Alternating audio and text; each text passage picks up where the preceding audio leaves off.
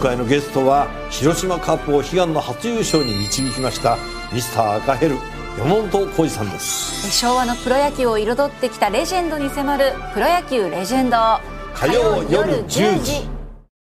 ラジオで毎日聞く健康管理モーニングライフアップ今日の早起きドクター。今週は東京都医師会会長の尾崎春夫さんをお迎えしまして緊急事態宣言下の新型コロナウイルス感染拡大の現状そして収束に向け求められていることなどを伺ってまいります。尾崎会長おはようございます。おはようございます。おはようございます。よろしくお願いします。まああの今週何度も同じ話が出てきてしまうかもしれませんしまたあの以前ねお話しいただいたこととの重複もあるかもしれませんが、えよろしくお願いいたします。よろしくお願いします。さあまずこの今回の緊急事態宣言発出のタイミングどうご覧になりますか？大体あの1日の感染者が700平均ぐらいになってきて、はい、それで今1.2倍の、はい。まあ、大体増加率でいってますので、そうすると1週間2週間経ちますと、はい、大体1000を超えてくるという予測がありました。ですからその時点で強い対策を打たないとやはり2週間後4週間後にですねあの第3波の病床がだいぶ逼迫した時期に近くなるという予測が東京都のモニタリング会議でもありましたので、まあ、そういう意味ではその700という段階で、はい、えー、出してもらったということはですね、タイミング的にはあのいいタイミングだったと思います。ですからこの連休の期間を含めてですね、はい、連休明けまであの引き続きですねしっかり人の流れを抑えて人と人との接触を抑えて、連休明けがもうピークで、はい、その後は落ちてくるという状態を作るということがすごく大事です。うんまあ、これ、ね、今回のこの緊急事態宣言で、まあ、あの都知事等々の要請、えー、などで、そのお酒の、ね、えー、提供の禁止であるとか、あるいは、まあ、先週あたり出てきた話の中では、コンビニでの酒の提供等々と、うん、まあ、結構厳しいものが並んできたなと、うん、まあ、あの世の中の人としては思うところがありますけれども、はい、まあ、これも必要なことということですか？そうですね。ですから今回は本当に、えーまあ、人と人との接触をですね、やはり7割ぐらい抑えないと、なかなかこの変異株は抑えきれないという予測がありますので、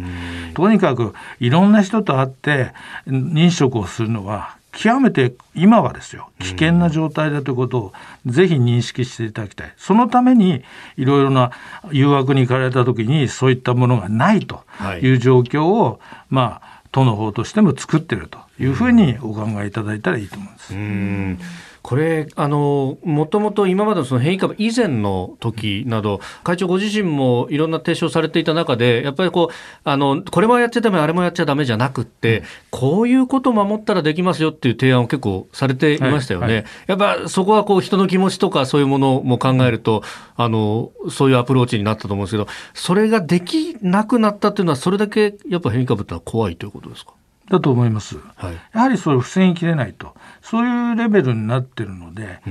一度ここを感染を抑えるためにはやはり本当に人とのですね接触を本当に減らすということをこの期間中はぜひやっていただきたいと思います。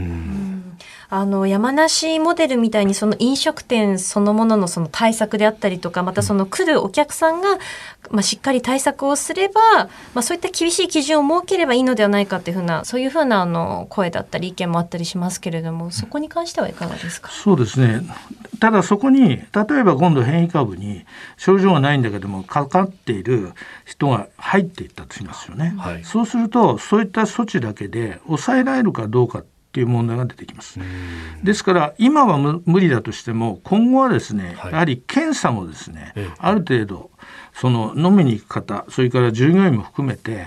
あの抗原で劣性検査でいいと思うんですけどそういう検査をですね積極的にやって、はい、もう感染私たちは今のところしてない可能性が高いですよという人たちがそこに集まって飲むというような仕組みをあのそういう一般的な予防対策とともに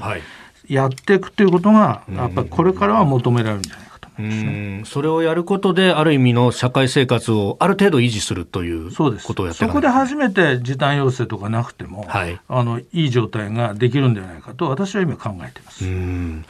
東京都医師会会長尾崎春夫さんにお話を伺っております。尾崎会長明日もよろしくお願いします、よろしくお願いいたします